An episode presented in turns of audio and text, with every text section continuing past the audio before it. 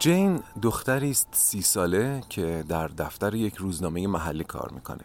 در کارش خیلی استعداد داره و به زودی بعد از فارغ تحصیلی احتمالاً به یک روزنامه معتبر منتقل میشه. جین یک سال پیش از یک رابطه سه ساله بیرون اومد و یک سال گذشته رو تنها بوده. بله خیلی بهش سخت گذشته. ولی به جز یکی دو بار که تلاش کرد جای خالی دوست پسرش رو با کس دیگه پر کنه باقی این یک سال رو خوب و متین سوگواری کرد و حالا مطمئنه که آماده یه رابطه جدیده. اخیرا پسری تقریبا همسن خودش به روزنامه اضافه شده به نام بیلی. بیلی ظاهر خوبی داره قدش بلنده لبخند ملیحی داره مخوض به حیا به نظر می‌رسه و ورزشکارم هست. تنیس و سوارکاری. بله درست حد زدین. جین بیلی رو مناسب رابطه می‌بینه و تصمیم می‌گیره کم کم بهش نزدیک بشه. کمی تحقیق می‌کنه و می‌فهمه که بیلی هم در رابطه نیست. پس مصدوم آماده است. خب جین هم ظاهر خوبی داره. ساده ولی شیک میپوشه. قدش نسبتا بلنده. موهای بور زیبایی داره. ولی اگر ظاهرشون رو توی کفه های ترازو بذارین بیلی سره. جین همینو می‌دونه. ولی خب اعتماد به نفس بالایی داره خانواده خیلی خوبی داره و از همه مهمتر البته به نظر خودش برخلاف اینکه اصلا بهش نمیاد یک کدبانوی تمام ایاره یعنی جواهری در قصر. تا الان سه تا رابطه داشته اون چیزایی که میشه اسمشون رو رابطه گذاشت و بین خودمون بمونه. هر سه تا پسر رو با پختن غذا و شیرینی به دام انداخته. البته این فقط آغاز رابطه بوده دیگه. خب هر کی یه جوری شروع می‌کنه. وقتی قبلا سه بار جواب داده چرا واسه بیلی جواب نده؟ ظهر روز بعد جین با یه ظرف شیک و جمع جور پر غذای خوشمزه و خوشبو برنگ میره اتاق بیلی و غذا رو بهش میده. خیلی هم برای سخت نیست بگه بهانه این کار رو بکنه. بیلی با خوشرویی تمام غذا رو می‌گیره تشکر می‌کنه و اونجوری که هر آشپزی دوست داره غذاش خورده بشه شروع می‌کنه به خوردن و امان از غذا خوردنش. یه جوری غذا رو خورد که خون جین پر اکسیتوسین شد. به به و چه چه با چاشنی حیا. خلاصه سرتون رو درد نیارم. از فردا جین تقریبا هر روز یه شیرینکاری برای بیلی داشت. یه روز پای هلو یه روز خورشت آلو. یه روز کیک میوه پیچ یه روز بادمجون بیچ بیچ. خلاصه کمر بسته بود به شکار بیلی. با ناز و ادا دلتو شکارش می‌کنم. آره حق تو کارش می‌کنم. با چشم سیاه و چشمکم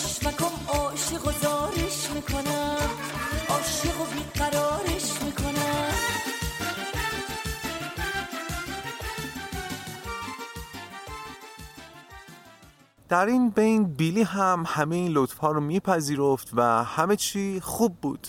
اما اما پیش نمی‌رفت. چیزی پیش نمی‌رفت. یک ماه به همین روال جین برای بیلی خوراکی می‌برد. بیلی با به و چه چه می‌خورد و جین منتظر بود که یه جوابی یه گوش چشمی یه تغییری تو رابطه ایجاد بشه. حتی اون ادب و حیایی که موقع پذیرفتن لطف جین داشت هم از بین نرفته بود. مثلا غذا رو می‌گرفت می‌گفت وای خیلی ممنونم. تو چقدر خوبی. من عاشق دستپخت تو هم می‌بینید صمیمی هست ولی خودمونی نه. جین اولش این ادب و حیا رو هم میپسندید ولی کم کم داشت حوصلش رو سر می‌برد. شما که بچه نیستین.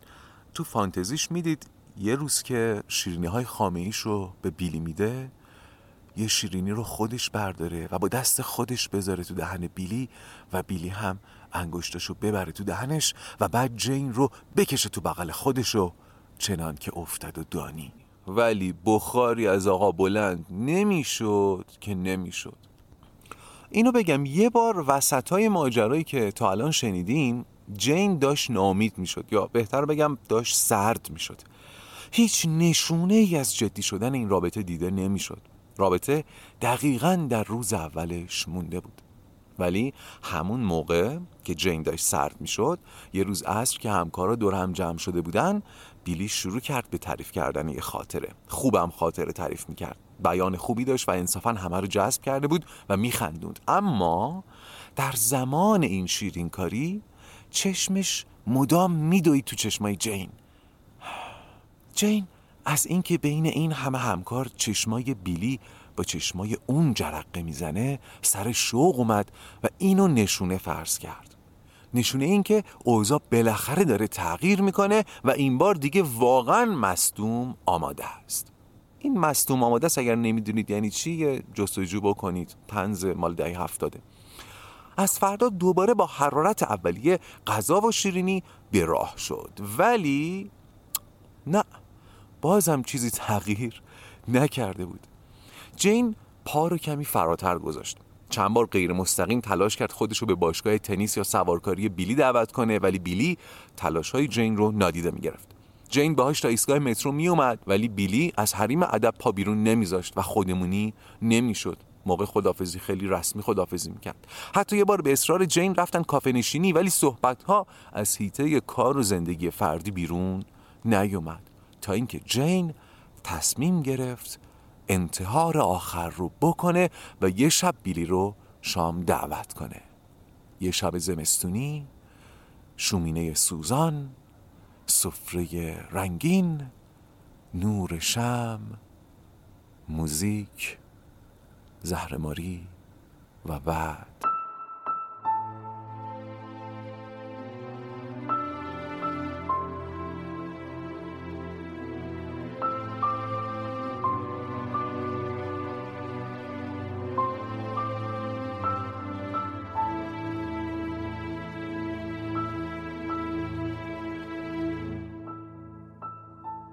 سلام من فرزین رنجبر هستم و این پادکست رواقه. در پادکست رواق به اگزیستانسیالیسم با نگرشی روانشناختی می‌پردازیم و منبع اصلی ما هم آثار اروین یالومه.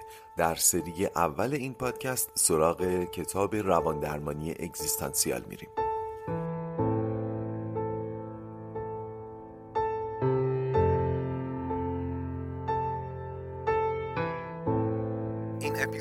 ضرورت در فضای باز ضبط شده و در اولین شنبه مرداد 99 منتشر میشه.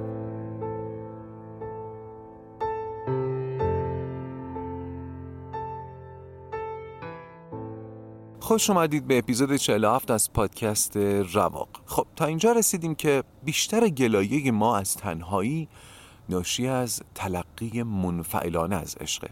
باز تاکید می‌کنم عشق بالغانه یک منشه و اولویت اصلی و اصیل ما رسیدن به این منش.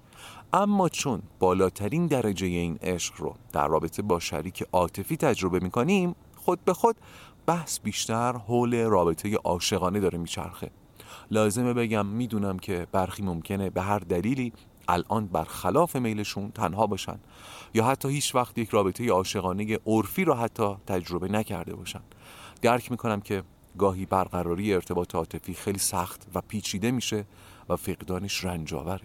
ضمن درک این رنج باز تاکید می‌کنم اولویت ما اینجا و اکنون فهم منش عشق یافتن شخص مورد نظر تلاش و مشاوره جداگانه میطلبه.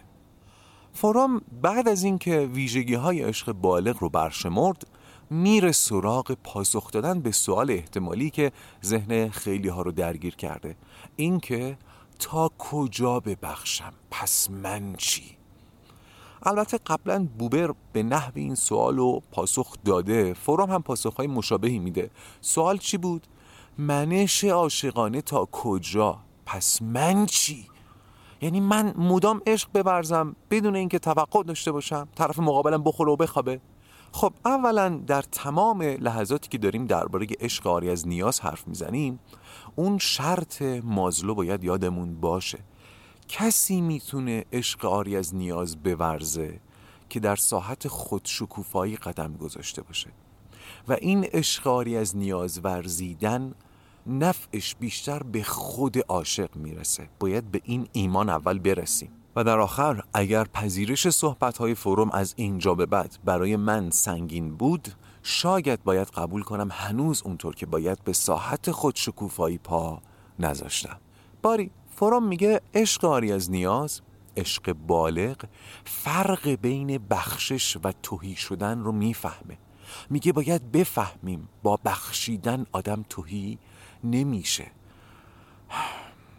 عجب. پس این گزاره تو ذهنتون باشه. با بدون توقع بخشیدن آدم توهی نمیشه. اون بخششی آدم رو توهی می‌کنه که همراه توقعه همراه نیازه. من زیاد دیدم که طرف مثلا یه جایی کارش پیش یه نفر گیره بعد فرصتی پیدا می‌کنه که به اون آقا لطفی بکنه احترامی بهش بذاره. خلاصه نونی بهش قرض بده. بعد از قضا اون طرف مقابل بعدا روی ایشون رو زمین میندازه خواستش رو برآورده نمی‌کنه. بعد این آقایی که لطف کرده بیشتر از این ناراحته که ما رو بگو بی خود چه عزت و احترامی گذاشتیم. ما رو بگو که چطوری لطف کردیم بهش. یعنی بیشتر از اینکه ناراحت این باشه که کارش انجام نشده ناراحت اینه که لطف کرده ولی جواب نگرفته. یا توی روابط عاطفی که از بین میره خیلی ها رو می‌بینم که پشیمونن از محبتی که کردن. میگه منو بگو چقدر شبا به درد و دلش گوش می‌کردم. منو بگو چقدر براش هدیه خریدم. من کم سراغ دارم کسایی رو که بعد از پایان رابطه عاطفی حسرت کرده ها و بخشیده ها رو نخورن. حسرت کرده ها و بخشیده ها رو نخورن. و در مرتبه بالاتر حسرت نبخشیده ها رو بخورن. این یه مرتبه بالاتره. یعنی اون چیزایی که بخشیدم که حسرتی بابتش ندارم. اگر هم حسرتی داشته باشم بابت نبخشیده هامه دوستی داشتم که بعد از پایان رابطه عاطفیش قصه می‌خورد که چرا بیشتر محبت نکردم. حتی یادم میگفتش که من یه بار دیدم شریک عاطفیم به موتور سواری یه دختر پسر خیلی با شوق نگاه کرد. و من تصمیم گرفتم که هرچه زودتر موتور سواری یاد بگیرم که بتونم این حس هیجان رو بهش هدیه بدم. ولی فرصت نشد این کار رو بکنم. حسرت می‌خورم. حالا رابطه تموم شده و نه تنها حسرتی بابت محبت هایی که کرده بود نمی‌خورد حسرت می‌خورد از محبت هایی که نکرده. در واقع در این مرتبه آدم رابطه رو فرصت می‌دونه. فرصت برای محبت کردن. محبت کردنی که نهایتا خودمون رو غنی و پربار می‌کنه. مثل فردای عروسی که میگیم کاش دیشب بیشتر خورده بودم. نمی‌دونم شاید شما حالت اینو نگین. کاش اصلا اینو نمی‌گفتم. بگذاریم. از فوران دور نشیم. چی گفت؟ گفت بخشیدن بدون توقع منجر به توهی شدن نمیشه و در ادامه عشق بالغ و نابالغ رو خرد می‌کنه به پنج تا زیر شاخه پنج تا روی کرده خورد به عشق که به نظرم خیلی جالبه. پس گوش کنیم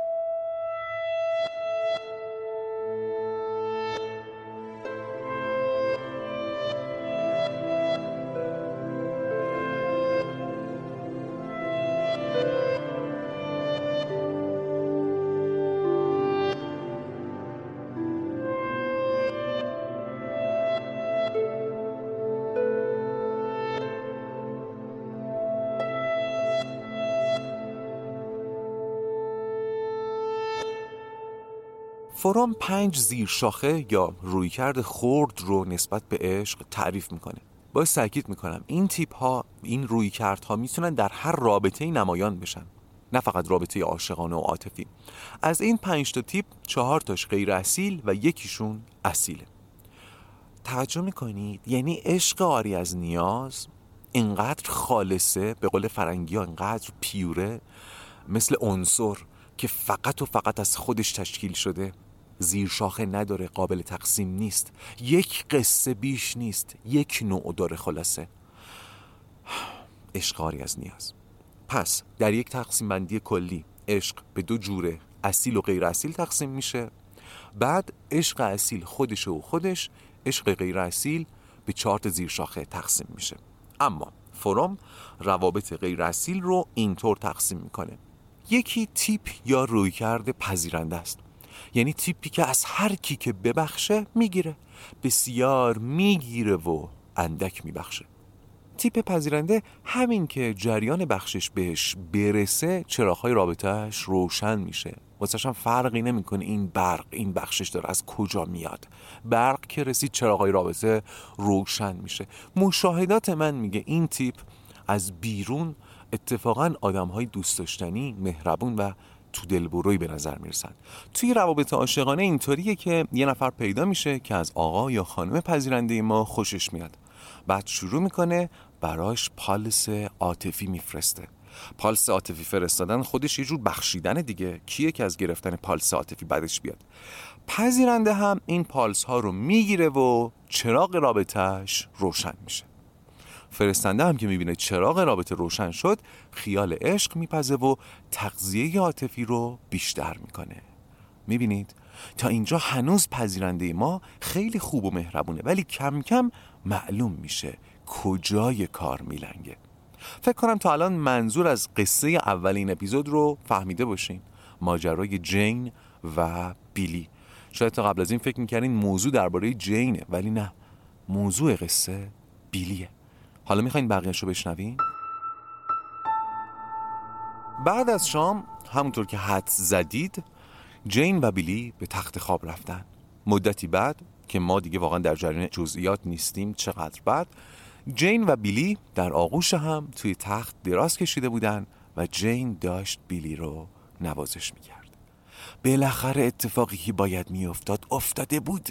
انتحار کرده بود ولی به نتیجه رسیده بود. الان تو آغوش هم بودن. جین بلند شد که کمی خوراکی بیاره با هم بخورن و لباسای بیلی رو هم که روی زمین بود جمع کنه. مشغول جمع کردن لباسا بود که یه شال گردن توجهش رو جلب کرد. شم زنانش درد گرفت. رو به بیلی کرد و گفت چه شال گردن خوشگلی از کجا خریدی؟ بیلی گفت نخریدم هم باشگاهیم آنا برام بافته. دختر خیلی خوبیه. هفته پیش اصرار کرد که موامو کوتاه کنه. انصافا هم کارش خوب بود. از هر سلمونی مردونه که تا الان رفته بودن بهتر کوتاه کرده. جین خشکش زد. شال گردن بافته براش. موهاشو کوتاه کرده. احتمالا اگر جین وارد بحث می‌شد با بیلی نتیجه از این هم بدتر بود. حتی رابطه جنسی که الان داشتن هم دلیل ادامه رابطه نمی‌تونه باشه. چون همونطور که حد زدید بیلی یک پذیرنده است. هر چی رو بهش پیشکش بشه میپذیره. هر کی بریز شادونه چراغ رابطهش روشن میشه. ولی فقط برای ستاندن.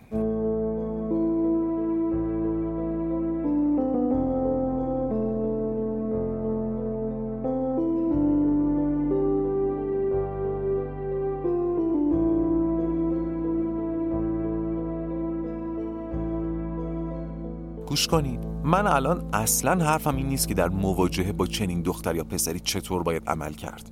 می‌دونم مثالی که زدم ذهن آدم رو به بیرون از خودش مشغول می‌کنه. یعنی هممون الان داریم فکر می‌کنیم کجا و کی قربانی چنین آدمی بودیم. ولی واقعیت اینه که روابط ما آمیزه از تمام این پنج تیپ رابطه است و از همشون طیفی در ما هست. درسته که آگاهی از این تیپ ها می‌تونه ما رو از آسیب های احتمالی تا حدودی حفظ کنه ولی ما اینجا قرار فقط به خودمون بپردازیم. کجاها و کی پذیرنده بودیم؟ در مقابل کی پذیرنده بودیم؟ توجه کنید پذیرنده بودن در رابطه برای شخص خیلی آورده داره. اصلا رابطه غیر اصیل آورده داره آورده فوری هم داره ولی تاوان هم داره و تاوانش حسرت نداشتن یک رابطه اصیله ستاندی گرفتی باش تا حسرت خوری. این حسرت بالاخره یه جا خودش رو بروز میده. عمدتا دختر و پسرهایی که جذابیت ظاهری و ذاتی دارن توی این وضعیت پذیرنده قرار می‌گیرن و باید با این پذیرندگی مقابله کنن. حتی اینها رو سوق میده جامعه و دیگران سوقشون میدن. به اینکه در جایگاه پذیرنده قرار بگیرن این وظیفه خود این افراده که مقابله کنند با پذیرندگی. با هوس و طمع پذیرندگی مقابله کردن کار ساده ای نیست. ولی راهش اینه که زمانی که لطفی بهمون میشه که می‌فهمیم پالس رابطه است اگر فهمیدیم این پالس رابطه است اگر خیال رابطه نداریم پالس رو نپذیریم. این پالس ها گاهی خیلی کوچیکه ها حتی اگر به عنوان یک خانوم در مترو یا آقایی جاش رو به شما میده که بشینی ولی اون طرفتر یه پیرمرد ایستاده. این پالس پالس توجهه و شما با پذیرفتنش خودت رو داری آماده پذیرنده شدن می‌کنی. آماده داری میشی برای پذیرنده شدن. باری تیپ بعدی که فروم برمیشماره تیپ استثمارگره. این تیپ هم درون رابطه فقط و فقط گیرنده است. اگر نیاز عاطفیش برآورده نشه خشمگین میشه و شورش می‌کنه. ولی مسئولیتی در برابر نیاز عاطفی طرف مقابلش نداره. حالا این طرف مقابل می‌تونه شریک عاطفی باشه خانواده باشه دوست باشه یا آقای راننده. مثلا پیش شریک عاطفیش درد دل می‌کنه ولی موقع شنیدن درد دل اون که میشه یا سرش درد می‌کنه یا امروز روز سختی رو پشت سر گذاشته یا خوابش میاد. مشکلات خودش رو مشکلات رابطه می‌دونه ولی به دقدقه های طرف مقابل اصلا مجال بیان نمیده. اسمش روش دیگه استثمار. یعنی شیره وجود یک چیزی رو بکشی و ازش تفاله باقی بذاری و اصلا مهم نباشه برات که پس اون چی؟ احتمالا الان خیلی ها دارن به خاطرات استثمار شدنشون فکر می‌کنن ولی باز میگم برنده اونه که بتونه یادش بیاد کجا استثمار کرده. تیپ بعدی تیپ کاسبکاره. کاسبکار میبخشه ولی برای ستاندن بعدش. هم بخشیدن خودش رو وزن می‌کنه هم ستاندن بعدش رو که مبادا کمتر از اون که بخشیده ستانده باشه. حتی ممکن اگر بیشتر از آنچه بخشیده ستانده باشه هم معذب بشه. به اینا میگن کاسب با خدا. یعنی حتی اگر بیشتر از آنچه به شما بخشیده بهش برگردونی هم معذب میشه. ولی خلاصه برخوردش با عاطفه و عشق کاملا منش اقتصادی داره. پارتنر این تیپ افراد اصلا از مورد عشق قرار گرفتن استرس می‌گیرن. چون از همون لحظه ای که مورد عشق قرار می‌گیرن فشار جبران رو روی دوششون حس می‌کنن. یه نکته رو بگم. اینایی که دارید میشنوید نظرات فرومه که یالوم هم تاییدش می‌کنه. و اگر با این نظرات موافق نیستیم یعنی در همین مجموعه میگنجیم. منم ادعا ندارم که از این عشقهای غیر اصیل پیراستم. ولی مهم الان اینه غیر اصیل بودن هامون رو بفهمیم. در این مرحله انتظاری که باید از خودمون داشته باشیم اینه. یعنی اگر من الان دارم فکر می‌کنم که یعنی چی؟ خب معلومه که در ازای عشقی که میورزم عشق می‌خوام. این یعنی خب تیپ من کاسب کار دیگه. آخه و ولی اما نداره. کشف بکنم اول در خودم این رو. نه که بیام با فروم و یالوم بجنگم.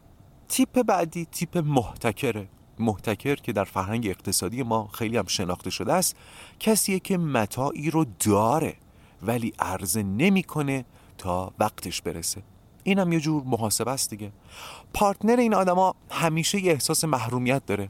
ببینید یه موقع هست که چیزی در توان یک نفر نیست و انجام نمیده.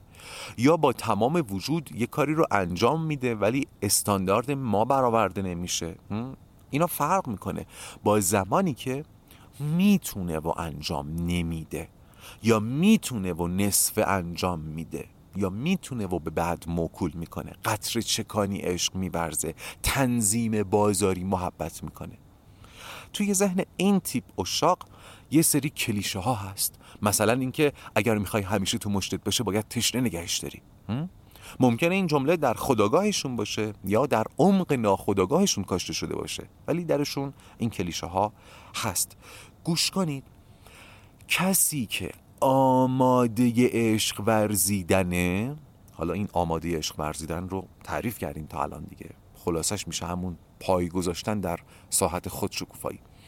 کسی که آماده عشق ورزیدنه بیتاب عشق ورزیدنه. می‌خواد عشق بورزه. دیگه احتکار و کاسبکاری و خصاصت و اینا نداره. مثلا اگر به شریک عاطفیتون میگید من الان نه ولی بعد از ازدواج کلی عشق دارم که بهت بورزم. این حرف از اساس مشکل داره. داره محاسبه می‌کنه داره زمان رو محاسبه می‌کنه. ببینید بحث مسائل جنسی جداست. اون یه انتخابی که هر کس برای خودش می‌تونه انجام بده. اینجا دارم در مورد عشق ورزیدن صحبت می‌کنم. مثلا اگر بگیم میترسم عشق بورزم ولی رابطه دووم نیاره. اون وقت من بمونم و کلی حسرت. خب این آدم اصولا نمی‌دونه که حسرت واقعی محصول عشق نورزیدنه.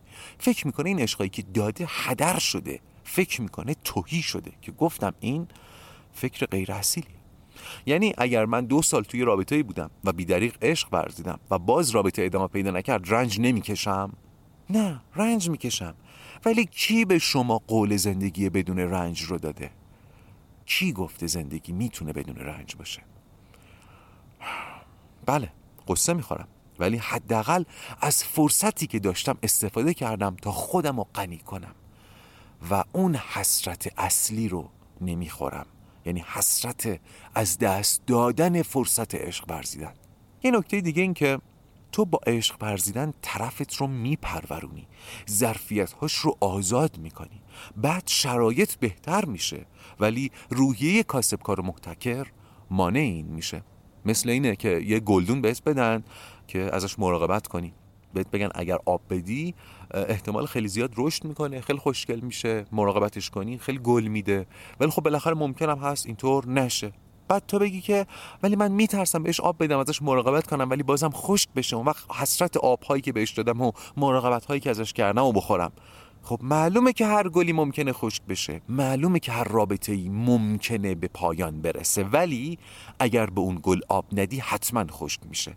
و پسر یا دختری هم که در شرایط عشق غیر اصیل باهات مونده در رابطه باهات مونده اونم حتما تحت فشارهای خاصی قرار داره که با وجود این احتکار و کاسبکاری و استثمار و اینها باهات مونده. تو داری خودت رو در معرض جلب آدمهای نامناسب قرار میدی. بعد میری پیش روانشناس میگی نمی‌دونم چرا همش آدمای مشکلدار به پست من می‌خورن. بعد روانشناس بهت میگه که مسئولیتش متوجه توه. تو میگی نه اتفاقا من خیلی حواسم هست ولی در واقع همین حواسم هسته که داره کار رو خراب می‌کنه. من خیلی دارم توند میگم. اگر لازمه برگردید دوباره بشنوید. قطعا انتخاب کردن نیاز به احتیاط و دقت داره ولی این احتیاط و دقت باید در همون مرحله انتخاب باشه و معطوف به کشف رشد یافتگی طرف مقابل. اگر دیدی به یه نفر کشش داری و رشد یافتگی مد نظرت رو هم درش سراغ داری انتخاب می‌کنی و بعد باید همگویی کنی دیگه. احتکار و استثمار و کاسبکاری و اینها نه. این احتیاط و اینها برای تغییر دادنه مثل هویجی که باهاش اسب تربیت می‌کنن. خلاصه نمی‌تونی یه سال دو سال سه سال در یک رابطه بمونی و محبت نکنی چون مطمئن نیستی این آدم آدم تو باشه. این نشون میده نه تو نه اون رشد یافته نیستید.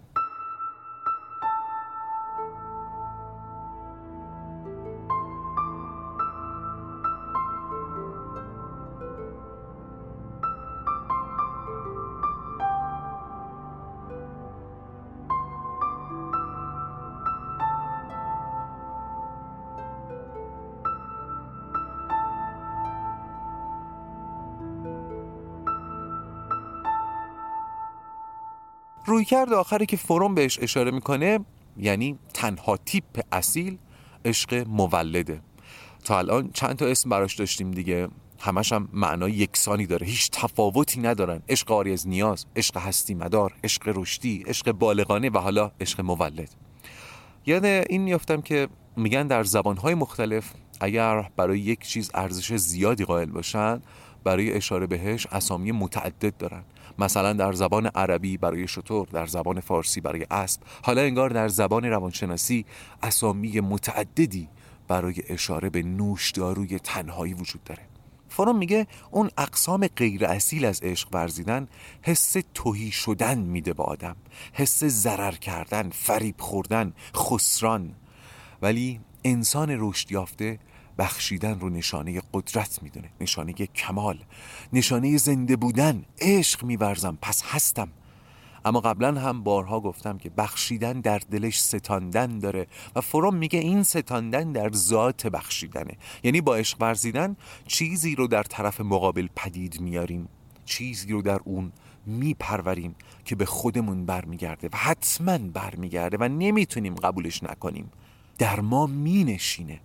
علاوه بر این بخشیدن طرف مقابل رو هم وارد وادی بخشندگی و عشق می‌کنه. یه مثال خیلی ساده بزنم اون هم نه از روابط عاشقانه.